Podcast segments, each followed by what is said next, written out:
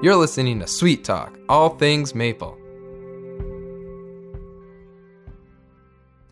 I'm Aaron Wightman, the co director of the Cornell Maple Program. And joining me today is Adam Wild, the director of the E Line Maple Research Forest in Lake Placid, New York. Hi, Adam. Hey, Aaron. So, Adam, this week I thought we'd change gears a little bit. And instead of talking about a technical topic, I want to talk a little bit about our workforce. So, it's no secret that the maple industry has an aging workforce, right? The generation that gave us this era of massive growth through the 90s and 2000s, they're really approaching retirement age in general. Yeah, that's definitely true. And it's important that we bring in that new workforce to keep the maple industry moving forward. Yeah, so in thinking about that, for this episode, I sought out two young sugar makers to check in on the status of the next generation of maple producers. All right, sounds great. Welcome to Sweet Talk, Damien. Thank you. I'm happy to be here.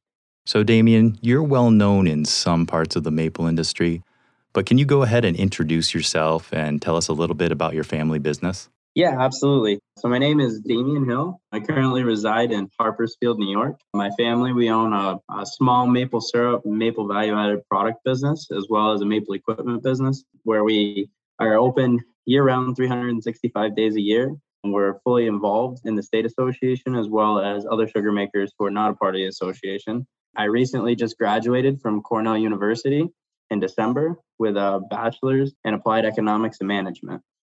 So Damien, you say a small maple business. Can you can you qualify that statement a little bit?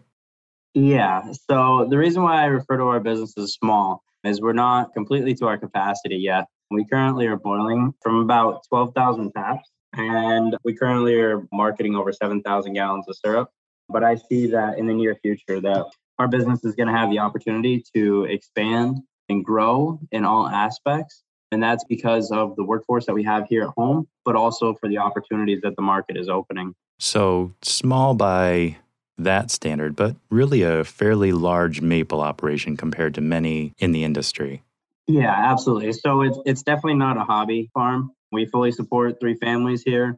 And like I said, we're open every day of the week and we offer quite a network and a support base for probably over two to 300 sugar makers in the area. Yeah, that's pretty substantial and that's impressive. So we appreciate at Cornell doing business with you. And I should state for our listeners that Shaver Hill Farms has actually been a helpful equipment dealer in setting up our new sugar house. Yeah, absolutely. And that was a that was a, a unique transition going from being a student and a peer worker along with you, Aaron, as well as Steve Childs, and then being a, a sales representative for you guys as well. Yeah, it's been an, an interesting process, and we're, we're really appreciative to have you along and assisting with that. So, for you personally, you say you recently graduated from Cornell. How long have you been involved with the maple business? Right. So, as young as I could be from the beginning, I was here at home, some shape, way, or form involved in the maple business. I always remember when I was really little, probably one of the first things I had to do was count the little maple drops and put 20 in a bag, or I was making drop lines for us to install the following season. And then I, as I got older, I was able to go out in the woods and follow my dad or my uncle in the woods. And then that slowly transitioned into more responsibility all the way up to now where I'm a part of management decisions and helping guide our business in the right direction. Did you ever carry buckets as a young child, or did you not have buckets in your operation? I can honestly say we never had buckets from the time that I've been here on the farm. So I'm probably one of the the next generation of sugar makers that will probably never carry staff buckets. Ah, that's interesting. I, I point that out as as a demarcation between the generations for sure. When I was a a little boy, one of the first memories I have of the sugar bush is carrying those buckets and trying not to slip in the snow and spill the sap. Right, right. Yeah, no, for me, even even as a little guy, we were still running tubing. We had some gravity systems, but even then they were all on sap line and we would ride in the truck around with a thousand gallon tank picking up all the little stops. Wow. Well that's that's still fun to be out in the woods, right? As a young lad helping with the the maple business. Yeah, absolutely. So I'm going to embarrass you a little bit, Damien. You have an Ivy League degree in business. You're highly intelligent. You could do anything you want with your life. You could be on Wall Street, you could be out in Silicon Valley. Why are you staying in the maple industry? Yeah, um, that like you said, that kind of calls me out a little bit. I think the biggest reason was home has always had a special place in my heart. It's taught me everything that I know. Uh, it's the reason why I had the opportunity to go to Cornell. And there was a lot of times where my outside experience is what helped me get through Cornell. So what I decided was with quite a bit of information and networking that it's not so much where we are right now with the maple business, but it's where the maple industry is going to be moving forward. And since I've been home, it's not been a full year yet. I've already seen the positive impact that I've made here at home, as well as in other parts of the industry. And I really think that that trajectory is going to continue. So I think short term, I might be a little bit behind my peers, but I think in the long run, I'm going to be right along with them, if not farther ahead. Every day is a new adventure. You get to wake up, get to decide what you're going to do, and then you roll the plan out and you follow through. There's not many people who one day you're in the office, the next day you're in the sugar bush, and the next day you're, you know, delivering, you know, an evaporator to the Arnot Forest, which is two hours away. Um, it's pretty dynamic.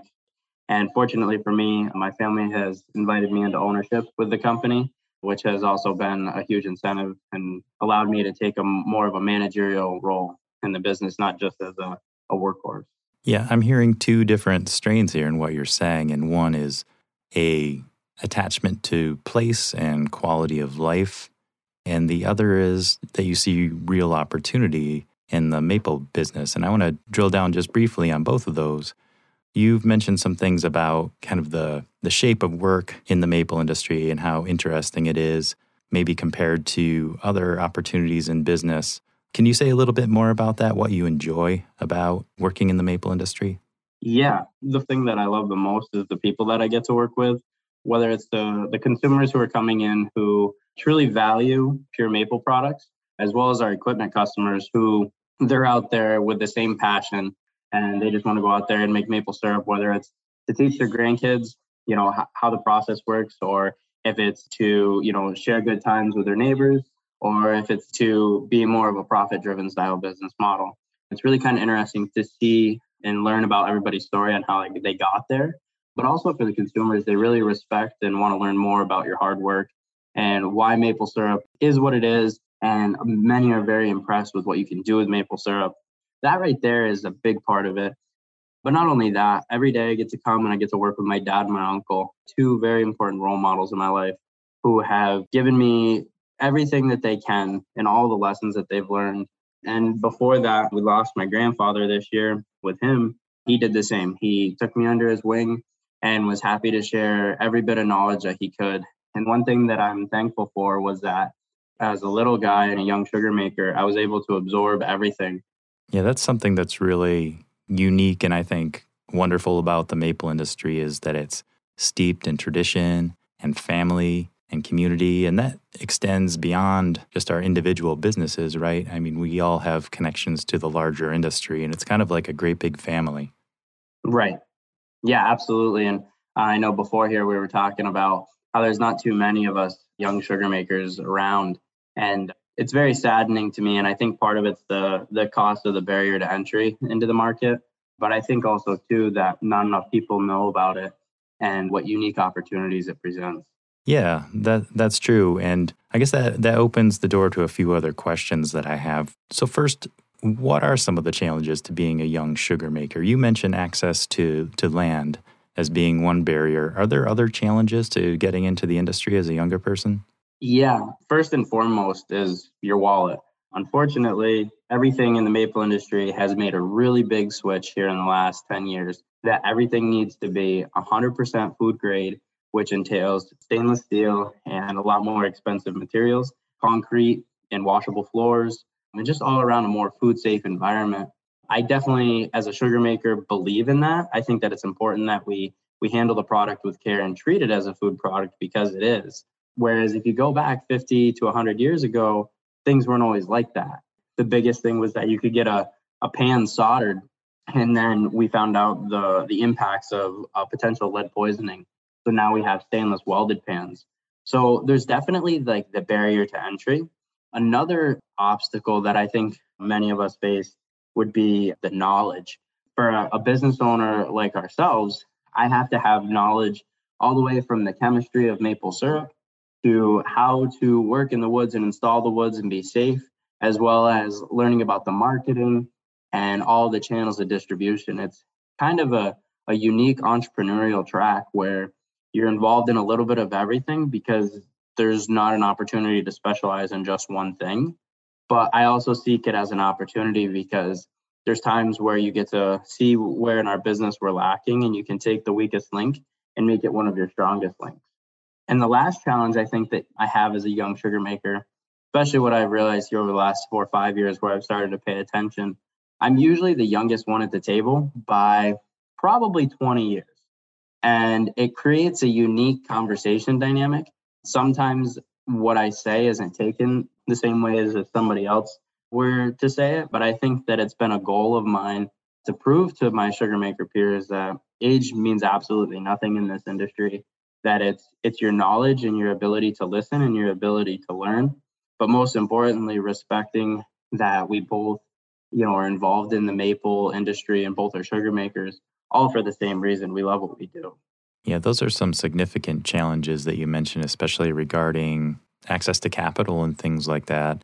And also the the knowledge that's required. As you mentioned it's making maple syrup is not a simple task. And it requires knowledge in a whole range of different fields and I think we all have a responsibility to foster the development of the next generation of sugar makers by sharing that knowledge. And it's great to have people like you that kind of bridge that gap as a young sugar maker. So, in addition to the challenges, do you see any advantages of being a young person in the industry? Oh, I think there's a ton of advantages. And that's part of my life course is that the advantages outweighed the disadvantages, right? So, for me, coming back home, you know you spotted on with my degree in business i was able to create a really unique network where i now have an index of people that i can reach out to for just about any kind of problem that i see with our business. But right now where i see the most advantages is that there's a lot of groundbreaking technology being introduced into the industry and there's a lot of people that don't they don't really know how to take it. They don't know whether to participate or to sit back and kind of watch it. And for me, I've really benefited from the advantage of being able to see other similar industries and kind of how they disperse technology and how they've rolled out their technology. I mean, all the way from how you would set up a woodlot with your pipeline system, all the way to the sugar house, and so on and so forth. So I see that as a huge advantage because right now at 22, I've been able to be in probably over 400 sugar houses across the country and you can always learn something from someone. I've learned at least one thing from every single sugar maker and sugar house that I've been in. And now at this age, I'm able to apply some of it here at home. And hopefully down the road, we can use all of those skills to our advantage and continue to help people. So that's a that's a really huge advantage. And is the biggest thing with the industry, as you know, Aaron, right now, a lot of people are learning about maple syrup and learning about its health benefits, but also learning how they have a lot easier access to it. Thankfully, with United States Postal Service and all of our shipping companies, we can get maple syrup distributed all over the world. It didn't used to be like that 50 years ago. So it sounds like you have both the advantage of some fresh perspectives, but also you've had the opportunity to engage in some knowledge transfer, which is something that our industry really benefits from. And you've experienced that both by visiting other sugar houses and, and you've been exposed to other agricultural industries as well, correct? Yeah, absolutely. From being at Cornell and living with other ag science students, I was able to take multiple trips to my buddies' farms and learn about a variety of different industries. Did you find valuable lessons in seeing those other industries, things that could maybe apply to maple? Yeah, uh, the one industry that I really have decided to pay a close eye on is definitely the dairy industry. It's kind of interesting when you look at the scalability of them. Growing up in the area where I am in Delaware County, the average farm is quite small. And when you, you know, you heard three, 400 cows, it was, you know, that was a big dairy farm. So that scope for me with Maple was very similar before I got older, where for us, we were the biggest. And then that scope got a lot bigger, and I was able to go to other sugar houses, visit some in Canada, and even up north in Vermont, Maine, and New Hampshire. And it got to the point where some producers are in the numbers of over 100,000 taps. And that was really earth shattering to me. And it's the same with the dairy industry. There's dairy farms that have over 9,000, 10,000 cows. And that's just at one location, right? So what's interesting is you say, okay, if the dairy industry was able to do that, you know, is there a, a model there that the maple industry could follow? Right. Yeah, that's interesting that there's those parallels. Although I think I'd rather take care of trees than cows personally. Yes, tree, trees are a lot nicer and they won't kick you back. Right. You can go on vacation and they're fine. Right, right. And I think that's uh, me and my buddies. I always joke that the, the one thing that I learned is that I'm glad I'm not a dairy farmer. right. So you've put your finger on something earlier. You said you felt like there is a lot of opportunity for growth in the maple industry. I'm wondering if you can share your vision for where the maple industry could be in the next five or 10 years, or any trends that you find particularly exciting. Yeah. If you shoot back a couple years, the USDA always comes out with a statistic of what the average consumption of maple syrup per capita is. And that number, my entire childhood, was always less than two ounces, which is a very small amount when you think about it, especially when you take up here where people are potentially consuming maple syrup every week. Mm-hmm. So it was of my interest to know what would happen if we took New York State and we wanted everybody's yearly consumption to be a half a pint. So then I said, okay, so let's do the math. How many trees would you have to tap to produce the number of syrup to feed everybody in New York State a half a pint of syrup for an entire year, which is very reasonable, right? Mm-hmm. And after doing my calculation, I was in awe because there wasn't enough syrup being made in New York State to even come close to that number. So, what that told me was that there's a huge opportunity. If we can convey to the consumer the importance and the value of maple syrup and why it's important to include it in your diet, for us as sugar makers, we will never be able to tap enough trees. It's always kind of funny when you talk to people up in Vermont, about 10% of maple trees in Vermont are tapped. However, when you look at New York State's number, it's far less than that. It's less than 0.01%. percent mm hmm Partially because of the Adirondack Park and some of your forever wild lands that are not tapped. But where I saw that is a huge opportunity so for us here at home, it's always kind of funny when you're you're driving down the road and you're like, I wonder who owns that. I wonder if they, you know, if if we would ever be able to buy that or lease those taps or you know if they let us tap those trees. And slowly, I would like to get to that number of feeding New York State a half a pint of syrup per capita. And I definitely think that we're we're on the right track. And I don't know if we'll achieve that goal in five years, but in 10 years, it's definitely a tangible goal. So that's a really interesting thought experiment. So a half a pint, we're talking about eight ounces, a cup of syrup, right? Correct. And that, in my experience, at least the way I eat pancakes, that's that's one breakfast. Right. So it's not a dramatic increase in consumption, but you're saying we would have to increase maple production significantly in New York just to meet that demand. Correct. And I think that that's it was a really interesting statistic whether you know it's it's not always cut and dry like that like not all the syrup that's produced in new york is consumed in new york and vice versa with other states but it was just you know forget about the united states about trying to get everybody in the united states to increase their consumption but why not here in our own home state right and that's just syrup and there are so many other opportunities to use maple sugar and other things yeah absolutely when you use it for your cooking and your baking I mean, a lot of people are now using it on their desserts, putting in their coffee for sure. Yeah, well, that is an exciting trend. I, I like the fact that you thought through it that way and really quantified the opportunity. Yeah, and I think I find myself going down uh, just to see, you know, like, hey, like, can I play this out in my head uh, to see what would happen? And I think that's why we've made a lot of the decisions that we have here at home. It's what kind of starts the ball rolling by asking ourselves, you know, what if? Mm-hmm. Yeah, that really illuminates why you identified Maple as a good business opportunity going forward. Yeah, absolutely. So, Damien, do you have any advice for other young folks who are interested in starting a Maple business or getting involved as an employee at an existing business? Yeah. So, the biggest leap is going to be getting your education. And that and it doesn't have to necessarily be in business, but just learning how to learn the one challenge that you always have in the maple industry And I think you can attest to this, Aaron. You never can learn everything there is to know about maple syrup.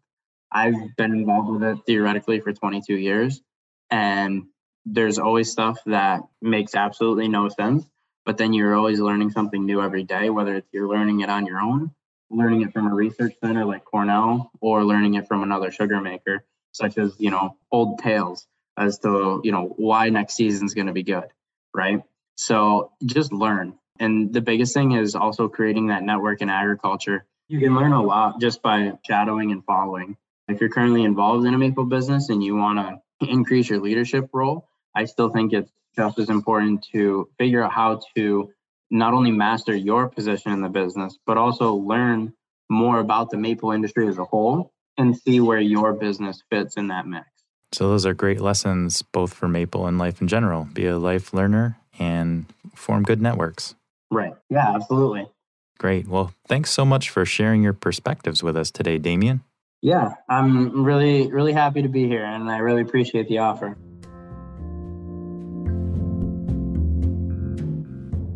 As we know, maple operations come in all shapes and sizes, ranging from commercial scale operations with tens of thousands of taps to small artisanal businesses employing traditional production techniques. After speaking with Damien, I turned to another young sugar maker for a different perspective. I first met Andrea Calori at a maple workshop in 2019. Since that time, she has expanded the role of maple products on her small farm in Massachusetts. Welcome, Andrea, to Sweet Talk. Thanks. And we're glad you could come on today. And your business is a little bit different than a lot of the maple businesses that I, I deal with in the f- fact that you're a more diversified farm. So I was wondering if you could introduce yourself, tell us a little bit about your business. Sure. So my name is Andrea Calori. I am a, a farmer and artist in Western Massachusetts, located in Ashfield, Massachusetts, in the Hill Towns. And my farm business is called Little Mouse Farm, and it's a totally interesting project, I like to say, if you will. But we have a farm store here in Ashfield, and well, I, I grow a few things. I make maple syrup. I raise dairy goats. It's it's a pretty small scale operation. We only have about three acres on the property. I collaborate with another woman who grows plants for plant medicine, tinctures and salves, things like that. But primarily at the farm, we make maple syrup, but I tap trees elsewhere in town. Um, we only have about four sugar maples on the property that are, you know, that you can actually tap. We do everything with a miniature draft horse, which sounds really goofy and is pretty unusual. I'm not gonna lie, mm-hmm. but since it's a, such a small scale, it doesn't require a really large animal. And uh, yeah, I raise dairy goats, and I only make about probably about 10 to 20 gallons of maple syrup a year. It's really, I'm talking almost like backyard hobbyist scale, but it is a big part of what I sell in the farm store. I keep the product only to pints and half pints, and it fits sort of this odd little farm in the hills that has you know we i sell dairy goats. I actually don't sell the milk or cheese that i make for us. I, I sell the animals and um, i sell duck eggs we sell chicken eggs. Um, we have a hoop house we grow tomatoes and a few other vegetables. We have a little pick your own flower bed. And then we also sell uh, teas from the plants that we grow on the property and yeah and then also some of my artwork i sell in the store so it is a pretty pretty diversified little farming operation. And uh, I do think that the maple part of it is a big component in the sense that people get pretty jazzed when they see it in the farm store. And it's a big part of my farming story, which I think in the end gets people excited about it. So I'm hearing two different things there around maple. And one is that, and correct me if I'm getting this wrong, but that maple draws people to your business they're attracted to it as a product and that helps you sell other items? Absolutely. I mean, I think, you know, like uh, in our display in the farm store, I have the maple syrup prominently displayed with on each bottle, there's a little card that talks about my first year sugaring and how I used to go out and I tapped four trees my first year with buckets. And every day the goats and I would take a daily walk to check how much sap is in the buckets. and they're the same goats that people can visit at the farm store. So it gets people like yeah, they get really excited. They're like, oh, that's like that girl who made maple syrup with goats, you know, and it sort of brings people to the store. Right. So that that's the second part of it then is that it's part of your identity as a farmer and kind of informs the character of your business. And I was wondering if we could drill down on that a little bit from the perspective of how your business evolved. You know, where did you start and how did you end up with this diversified farm with maple as one of the components? Yeah. So um, I have spent years, probably like 15 years, doing various forms of agriculture. I did internships at Old Sturbridge Village, which is a 19th century uh, working village with two working farms on the property. So I learned originally how to raise livestock there. And then about six years ago, I apprenticed at a goat dairy and got really into goats and then bought two goats on a whim, like a total whim. I didn't even, I don't even have um, my own property. Like I leased the farm. And then I wasn't even leasing a farm. I kept them at the nonprofit where I worked. And I had these two goats. And that same year, as I was interested in raising dairy goats, I've always been curious about making maple syrup. And I think that that comes from this sort of romantic, nostalgic perspective of sugaring and the culture of sugaring in New England. And I was working at a nonprofit at the time that had an old sugar maple allée that flanked what used to be a mansion. It was no longer there anymore. So it was just these two rows of maples, and I would ski by them on the property all the time. And you're like, huh, I wonder if someone ever tapped those trees. And I looked all over them. There was no sign, and I found out that they were really planted as decoration. So I was put in touch with a sugarer in the town that I live in who had made maple syrup for about 40 years, Tom McCrum of South Face Farm. And we met one day and I was like, I kind of want to learn how to make maple syrup and tap trees. And he was amazing. I that's my biggest advice I would say to any young sugar maker is to find a sugar maker near you who's been doing it for a long time who can really mentor you. He really mentored me quite a bit. I owe a lot to him. So you had never made maple syrup at all prior to this? No, I grew up in the Bronx in New York City. I like do not come from a farming family. I grew up eating uh, Aunt Jemima maple syrup on pancakes. Like there was no no real syrup in my life. In fact, I remember my dad once bought us at Old Sturbridge Village these maple candies, and we were like, "Whoa, this is crazy!" Like it was so special. I remember thinking that was like a really special once a once a year treat. Anyway, Tom showed me how to tap a tree and I tapped those four, I tapped four of those trees that are a part of the allée with a bit and brace that I bought at an antique tool shop. Oh, that's a good workout. I grew up tapping with a bit and brace as well. I, I actually tried to tap trees with it last year, like 200 trees. I don't recommend that. That was a whole lot.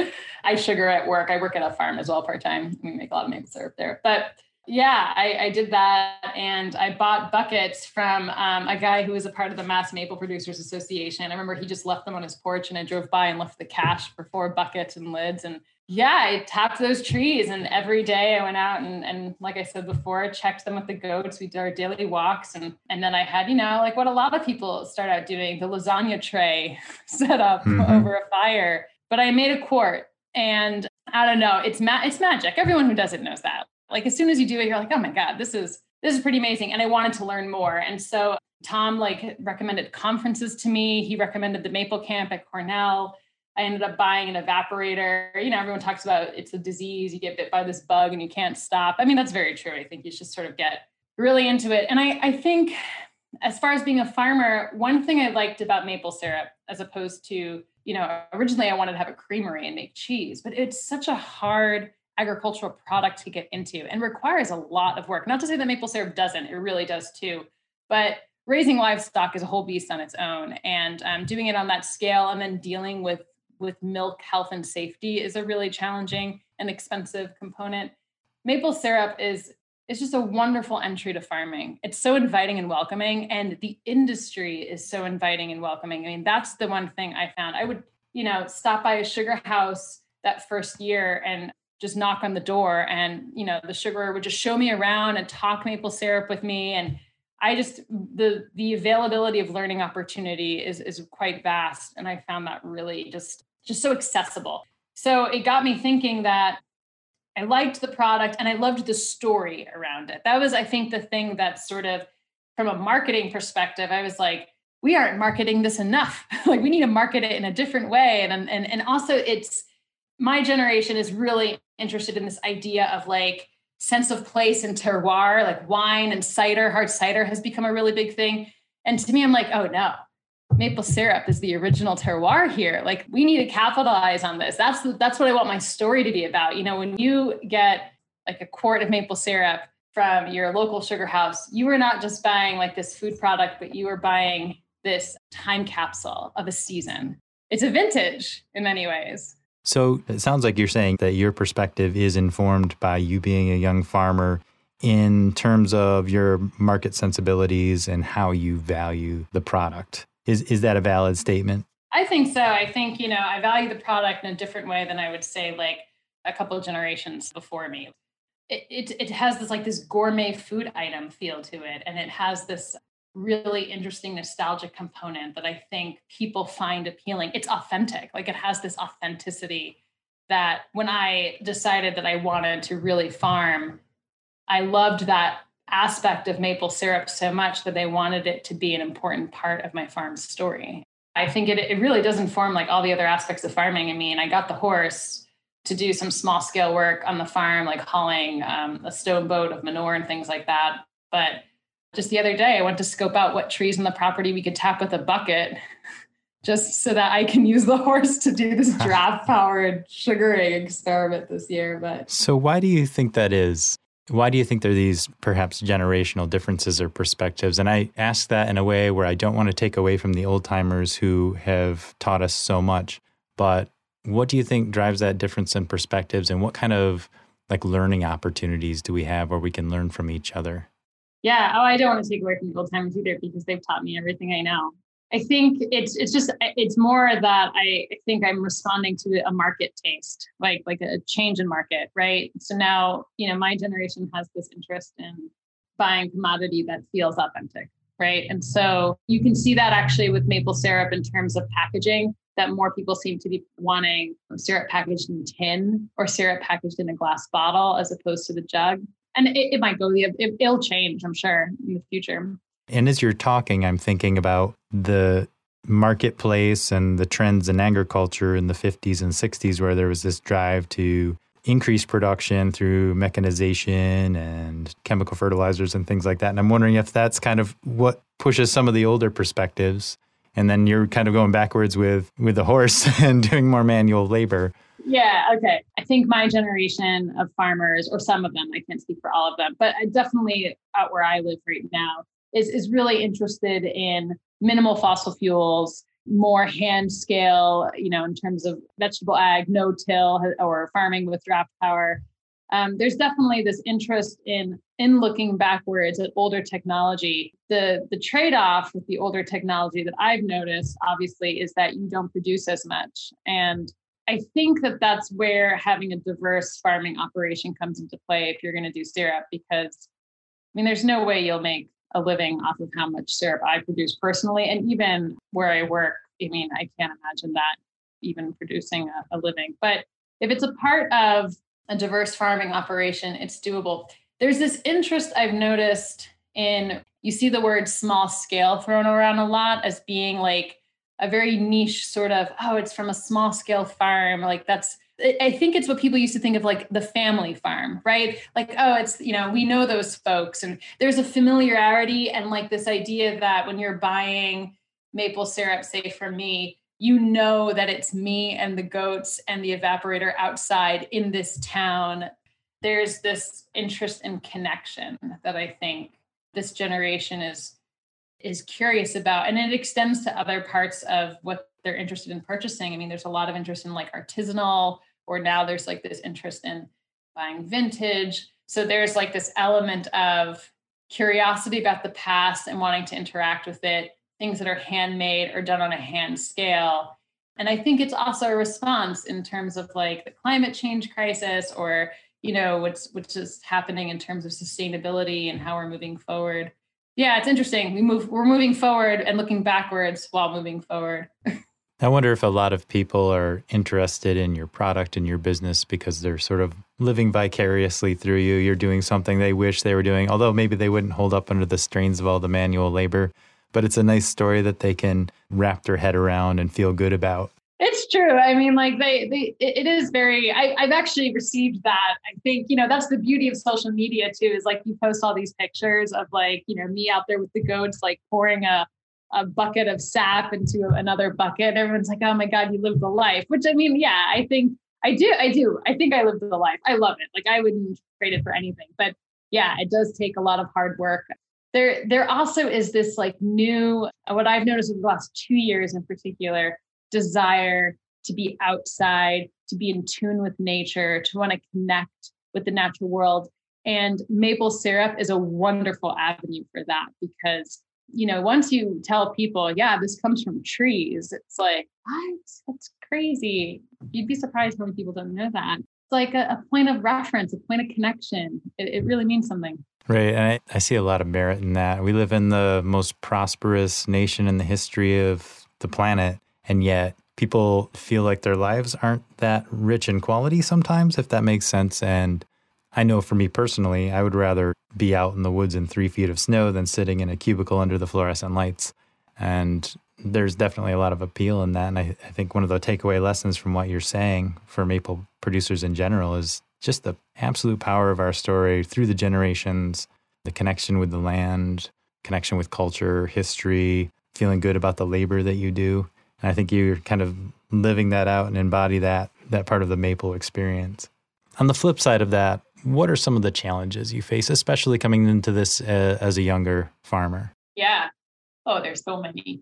Let's see. I think, you know, not coming from a farming family, like being what they call a first generation farmer, has definitely made it challenging just because land access, I think, is really hard that's another reason why I think maple syrup is just a wonderful agricultural venture because you can lease a sugar orchard from someone.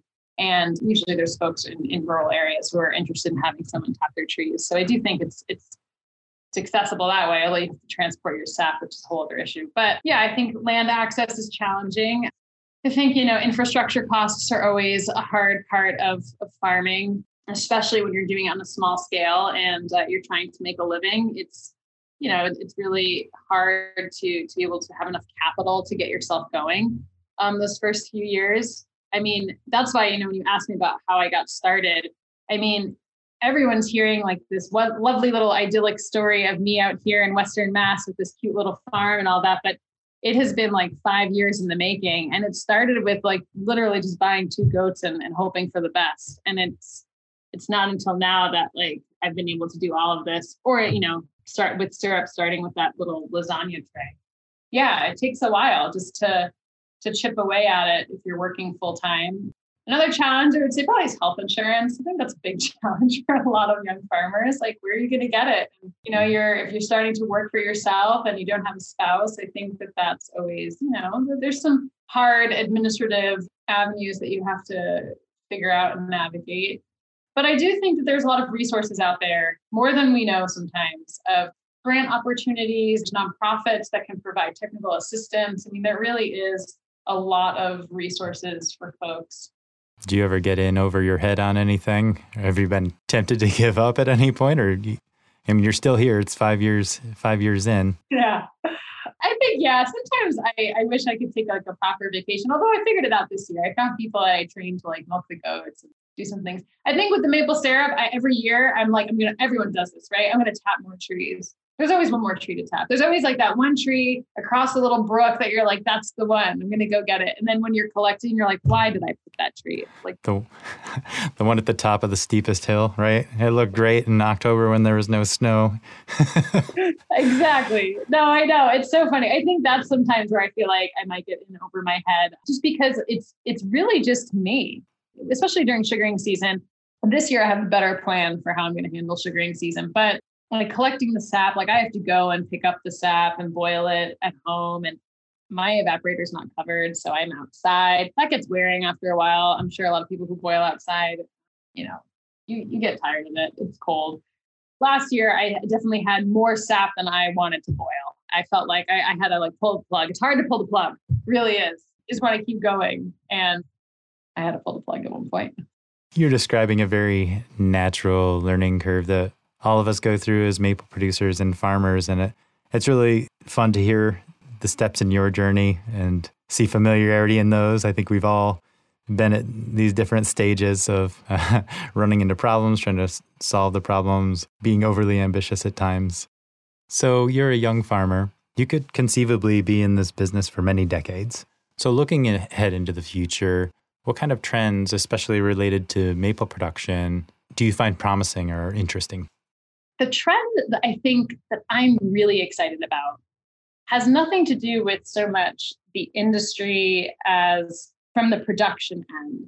As much as I've seen this growing interest from our customers or audience in doing it at home. And I think that there is like a huge niche like market for at home maple production and how do we as sugarers find a way to be involved with that. So like this year I want to offer a ta- tapping your backyard tree workshop at my farm because I think the more people do it and see what's involved in it, not only will they be jazzed about the product, but they'll really value the product as it goes up in price over the next, you know, few decades and just like anything will. But I, I think that there will be a real reverence for for what we're doing. And I think that there's a way to incorporate that into what we're putting out there in terms of product and education.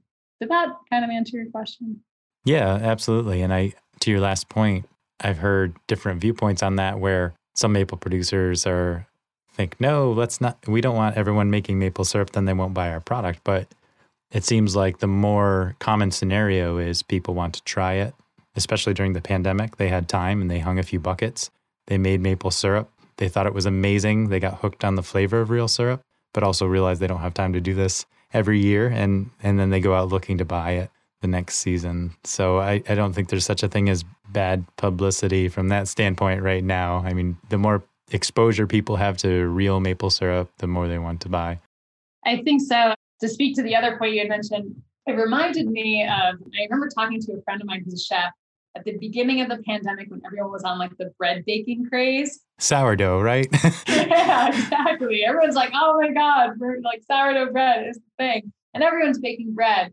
And I first I thought, oh no, like everyone's becoming great bread bakers. They're not going to go to local bakeries or restaurants anymore, or like they're just they're going to cook more at home, and the restaurants are going to suffer, and the food industry. And I remember this chef friend of mine said, on the contrary, they're going to value how it's made now. They're going to go to a restaurant post pandemic and be like, yeah, there's a lot of work that goes into making the sourdough bread. And and I think that again goes back to what we were talking about earlier with like my generation valuing this idea of authenticity and connection to food, to place, to the people that make uh, both place and food. And maple is like the perfect food product for those three things. People love going to the sugar house for their pancake breakfast, not just because they get to eat the pancakes, but like my dad, I took him a couple years ago, first time ever. He'd seen an evaporator, a wood fired evaporator. He sat there for like an hour watching it. There's so much that could be done and is being done. I think there are people who are really who are capitalizing on it, but there there's more, I think, that that we can do. Yeah, I totally agree. And that's something that perhaps those of us like me who grew up in the country or grew up making maple syrup don't fully grasp sometimes is just how much is packed into maple besides just the product, the mystique, the cultural connections, the sense of place. If you're coming from an urban background and you walk into a sugar house, all those things come at you at once and it's such a amazing experience and feeling and I think because of your background and being a young farmer too, you have a, a sensibility toward that. Yeah, it's you know, it's funny. I think about when I talk to my relatives in Italy, like for them, it's such a unique North American thing, right? Like they're fascinated by it. They want a bottle of it when I go. It's yeah, it's like so specific to this area. It also makes me think there's this great book by Brad Kessler. So in it, he talks about going to France to learn cheese making from this woman. And he brings for a gift maple syrup. And there's this wonderful description of how he's in the airport in France and he notices that everyone around him as they're walking they're all like picking up their shoes being like what is good? like something sticky on the floor and he goes there's my suitcase rolling behind me, leaving a trail of North American terroir. I love that. that's a that's a fun anecdote, and we'll have to wrap it up for now. But perhaps we can talk about this more some other time. Yeah, sounds great. This was a blast, Aaron. Thanks for having me. Thanks for being on the show. So that was really interesting to hear two very different perspectives from young sugar makers. One who comes from a, an established sugar making family, coming in with new ideas and a new approach, and another who's just getting into sugaring from a very different background. There were a couple things that struck me, Adam, and I think the first was the energy and new ideas that both of these young sugar makers have. And that's important for the industry, right? Yeah, of course. And, you know, it's exciting that there are these opportunities for young sugar makers to come into the industry and bring these new ideas to really push the industry forward. But what are some of the challenges you think that are out there for these young sugar makers? Yeah, I think that those were touched upon in the interview. Making maple syrup requires a lot of resources and knowledge, land being the biggest one. And land's expensive right now. Let's face it, prices are up for land just like everything else. So, access to capital, to land, and also training, those are all challenges that young sugar makers face. But we've got resources to deal with some of those, correct?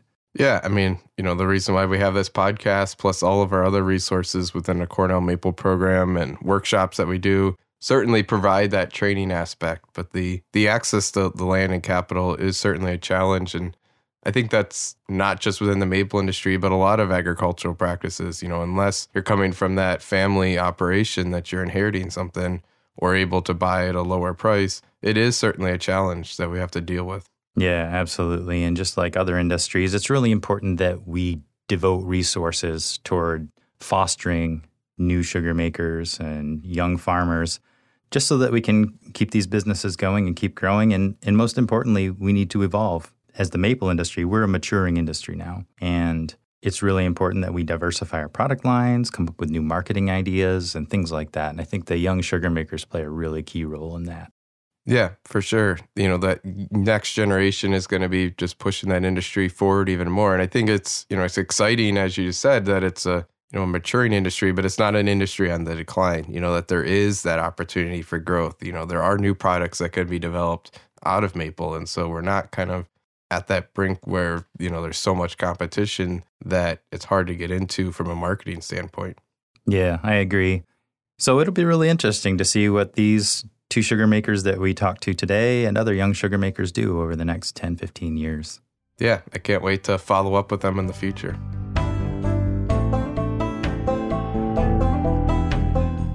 Thank you for joining us for Sweet Talk, all things maple with Aaron and Adam. Sweet Talk is produced by the Cornell Maple Program and is made possible from funding from the USDA National Institute of Food and Agriculture. All music was obtained from Blue Dot Sessions. For more information on all things maple, visit cornellmaple.com. Join us next time for more Maple Sweet Talk. Have a sweet day.